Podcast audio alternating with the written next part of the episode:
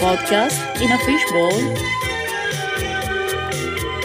Welcome to the first episode of the Fishbowl podcast, which will investigate the virtual art exhibition experience.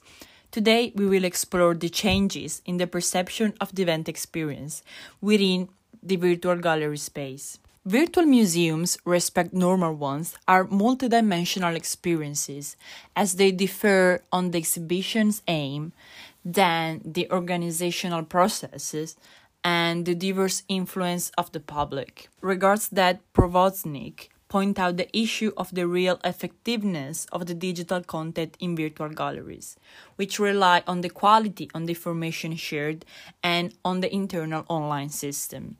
As the current pandemic brought to close museums and galleries, there are considerable working on improving the website and social media pages in order to compensate the absence of a physical art engagement. However, the main issue here is the limited engaging environment, which could not be compared with the real exhibition experience. Of course, the virtual showcase of artworks and text could not be relayed to the real experience of physically living and seeing the artworks exhibition. The main issue is, in fact, that the virtual gallery view is diminished to a computer screen vision. Therefore, the realization of new museum activities through the redesign of their website and social media pages is essential in order to create a more engaging cultural opportunity.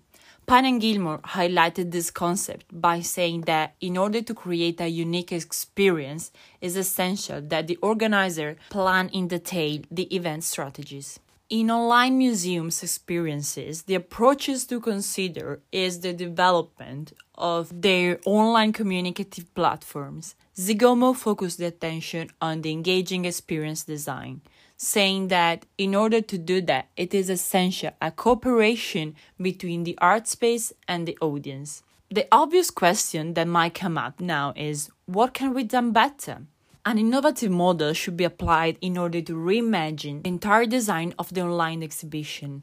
In my opinion, three are the main ways that could be followed. Firstly, it is essential to redesign and transform the engaging experience through the use of alternative strategies has highlighted by Zigomo, the development of the interconnected approach within the online experience helped the organizer to meet and respect the needs of their attendees. Similar, Calder et al. advised the organization to replan their traditional interactive online activities in order to find a direct link between the artistic content and the audience. One of the strategies is promoting the gallery through a different range of virtual art events, such as conferences, talks, guided tour and exhibition, virtual music nights, and informative art events. Thus, the visitor are not only seeing the virtual exhibition, but they are actually interacting with the gallery and with other people creating a shared communicative environment that facilitates the online engagement with the content. However, Carol focused attention on the online experience creation by highlighting the understanding of managing customer needs and the shape of an engaging art experience. Another important point to consider when realizing online events is the creation of an online exhibition that will impact on attendees in the same way as the real gallery experience does.